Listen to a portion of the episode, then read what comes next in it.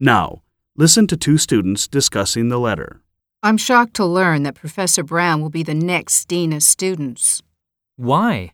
I think they made a wonderful choice. He is a great person. You've got to be kidding. This is a terrible mistake. He is totally disorganized and far from efficient. Students often suffer from his mishandling of administrative work. He is completely unsuitable for the position. Really?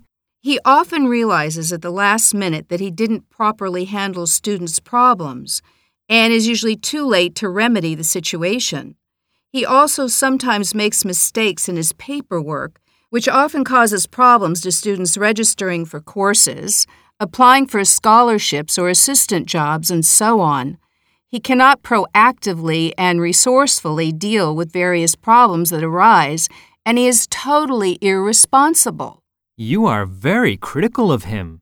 Do you have something personal against him? I think he is a very supportive advisor, isn't he? He is opinionated and judgmental. He tries to force his own values on students, and some students complain about his condescending attitude toward them. It's a matter of opinion. He gave me good advice and a lot of support. I appreciate his mentoring. I don't like his patronizing attitude. I prefer open minded and understanding professors who empathetically listen to students' personal problems.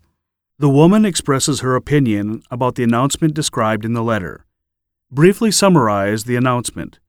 Then state her opinion about the announcement and explain the reasons she gives for holding that opinion.